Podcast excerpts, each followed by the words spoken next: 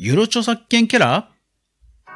ゆるキャラは全国にたくさんいますが、その中で二次創作を許可しているものどれくらいあるんでしょうか？先日、Google が日本に初めてデータセンターを作るとした場所は千葉県の印西市。その市のキャラクターである印西くん。個人で画像変更しなければ申請なしで使えるとのことですが、しかし、いわゆる二次創作はどうも厳しい印象。他にも調べてみると。それでは早速学んでいきましょう。おはようございます。クリエイターのかぐわです。今日のお品書き。情報城下町、印西市のキャラクター、印西くん。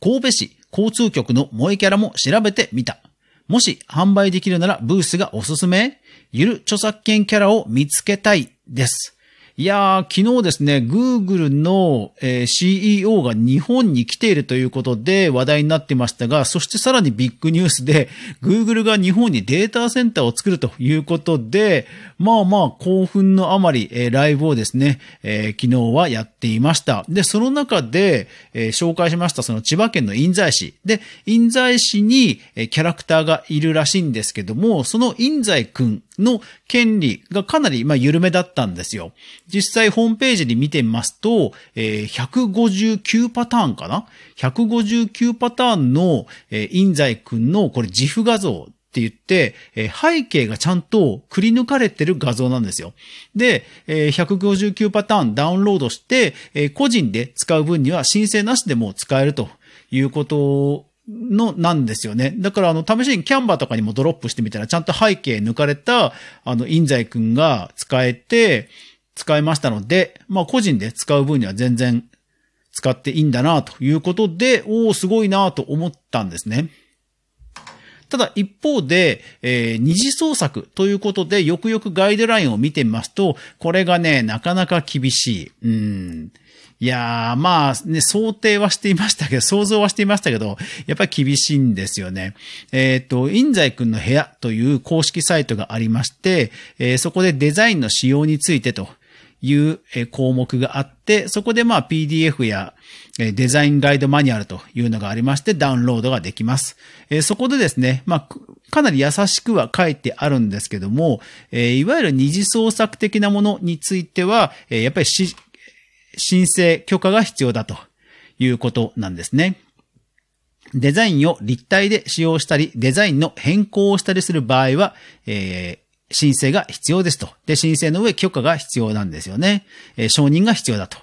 いうことですね。えいわゆる公序良俗に反し反しないということは、まあもちろんなんですけども、やっぱり基本的には申請して許可をさ、えー、しなくてはいけない。えー、それから、えー、特定の商品等を印西君に持たせることは可能ですかと。これだから画像の変更ですよね。で、えー、印西君に特定の企業の商品を持たせることはできませんと。はい。えー、印西君に、えー、企業や学校の制服を着せることはできますか？えー、特定の企業や団体等を想起させる制服等を着せることはできません。などなどと、えー、Q&A が書いてありまして、いわゆる基本的まあ、いわゆるその二次創作は、あの、やっぱり個人のレベルでもちょっとこれは厳しそうな感じなんですよね。うーん。ね。なので、まあ、せっかくなんで、ちょっといろいろ調べてみました。まあ、ゆるキャラ、二次創作とかで調べてみたんですね。そうしたところ、えー、Google 検索ですと、えー、一番最初にヒットしたのが、えー、神戸市交通局マスコットキャラクターの使用ガイドラインという公式サイトです。えー、バッシーくん、ゆうちゃん、北上急行、北上往来などなど、えー、6体のキャラクターが書いてあります。で、えー、バッシーくんとかゆうちゃんは、こう、乗り物をね、えー、こうデザインしたキャラクターになっていて、こうかなりなんでしょうね。えー、なんかモルカー？モルカー、あの、モルカーみたいな感じの、こう、自動車あ、鉄道がこう、目玉がついてみたいな、そんな感じのキャラクターなんですけども、えー、北上九子ちゃんに関しては、えー、もうかなり萌えキャラ的な感じのデザインになっています。これは二次創作したいなということで、ガイドライン、PDF を早速ダウンロードして読んでみました。はい。えー、使用許諾。本キャラクターをそのまままたは本キャラクターの二次創作を作成する場合は当局の使用許諾が必要になりますということなんですね。で、えー禁止事項も書いてありまして、本キャラクターを以下の、えー用体で、えー対応で使用することを禁止します。市バス、地下鉄の利用促進、PR 以外の目的での使用。うん。ですから PR 以外はやっぱり使っちゃいけないっていうことなんですよね。だから仮に許諾が取れたとしてもね。うん、いやー、なかなか厳しいですね。これだから皆さん、ゆるキャラで、二次創作かなりゆるいキャラ、まあ、いわゆるゆる著作権キャラというのがあったらぜひ教えてください。くまモンとかもやっぱりね、申請が必要で、まあ、申請が通れば、まあ、その、まあ、くまモンですともう本当に販売までね、OK っていうことにもなるんでしょうけど、なかなかね、ゆる著作権キャラってね、意外と見つからなくて、えーぜひ皆さんも知ってたら教えてください。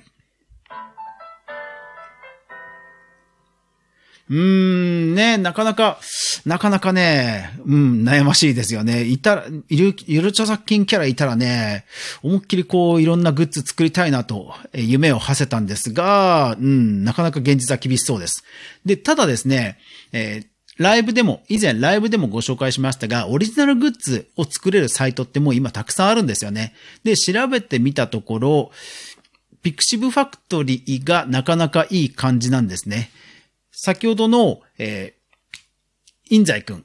こう背景画像がね、くり抜けるというところでは、あの非常にいい素材なんですよ。で、えー画像処理ソフトで、えー GIF 画像をピング画像に変えて、で、ピング画像を Pixiv Factory の T シャツデザインのところにドロップすると、もうすぐにドロ、あのデザインが、T シャツのデザインができるんですね。でね、結構いい感じに、ピンクの長 T があったんで、これからの季節ね、さすがに半袖は、T シャツは、うん、と思って、まあ、長 T でデザインしようと思ったら、長 T はちゃんとピンクがあって、で、インザイ君はね、じとめのピンクのサイなんですよ、サイ。うん。そう。可愛いんですよ。で、ピンクの長 T にね、あの、デザイン合わせたら、これがまた可愛い。うん。これ全然ね、子供用だった、子供用だったら全然ありで、ありだなと思いました。うん。ほんと可愛い。ねえ、だからこれ販売できればいいのになとか思ったんですけども、まあまあ、あの、キャプチャー程度でね、ちょっと私を楽しむ程度で今回はとどめました。はい。ただ、えーいろんなオリジナルグッズが作れる。もし仮にね、えー許可が下りて作れるということになったらどこがおすすめか。はい。私は、えっ、と、ピクシ、今回は、今回は、ピクシブファクトリーかな、ブースかなと思いました。なんでかというと、えー前回の、えー前々回かな、えー前の配信で、ほら、クリーマが海外販売に対応したというニュースをお届けしました。で、クリーマはどういう仕組みで海外販売ができるようになったかというと、by E。バイ E という、要は買い付け代行買い付け代行のサービスが間に入って買ってくれることで、えーその業者からさらに世界にあて、え転送してくれるということを実現したわけですね。で、この Pixiv Factory で、え作って、それをすぐに出品できるネットショップというので、ブースというのがあるんですが、そのブースもですね、なんとその by E に対応してるんですよ。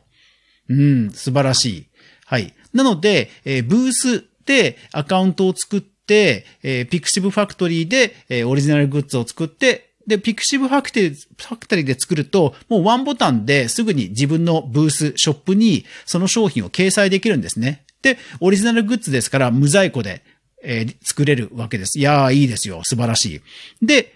ブースの方の設定としては、代理購入サービスの許可、掲載許可というチェックがあるので、そこをもうチェックするだけです。そうしますと、海外からあなたのブースにアクセスしたときに、画面の下の方にね、あの、その国の言語の買い物カゴ、買い物カゴボタンが出るんですよ。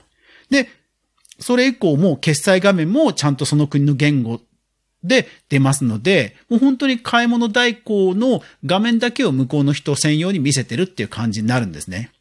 うん。で、ほら、今回のインザイ君結局世界の Google が日本に来るってわけですから、やっぱり海外の人にね、売りたくなるわけですよ。Google データセンターの、いろんなデータセンターがほら世界中にあって、で、日本にも新しく出たぞーっていう時にこうね、もしかしたらそのゆかりのグッズ欲しくなるかもしれないじゃないですか。結構アメリカとかってほら、大統領選挙がある時に、毎回毎回、候補者のいろんなバッジとか、なんかを集めるって結構お祭り的にやられる方、好む方多いらしいんですよね。そういう意味では、Google ファンの方が、ご当地のものを買うって、まん、僕はない、ん、あるんじゃないですかね。どうなんですかね。いや、でも、あ、ね、仮にそれがほら、なければ買われないし、あれば買うって人ぜ、ね、ゼロじゃないと思うんですよね。で、今でしたらね、インスタとかツイッターで英語でね、その国の言語でつぶやけばいいわけですから、そう。なので、やっぱり世界にすぐに販売できるっていう意味で、うん、ブースね、今回はブースが本当おすすめだと。まあ私は本当一押しだと、えー、あえて言いたいと思います。皆さんのキャラクターを世界に売ってみてはどうでしょうか。クリエイターエコノミーニュースでは、かぐわが毎日クリエイターエコノミーに関するニュースをブックマークしていく中で興味深いものをご紹介しています。毎朝の収録配信、夜9時からのゆるり雑談ライブ、そして毎週の無料のニュースレター3つの媒体で情報発信しています。ぜひお好みのものをフォロー、登録してくださると嬉しいです。励みになります。今日も最後までご視聴ありがとうございました。連休ですね。皆さん楽しんでいきましょう。いってらっしゃい。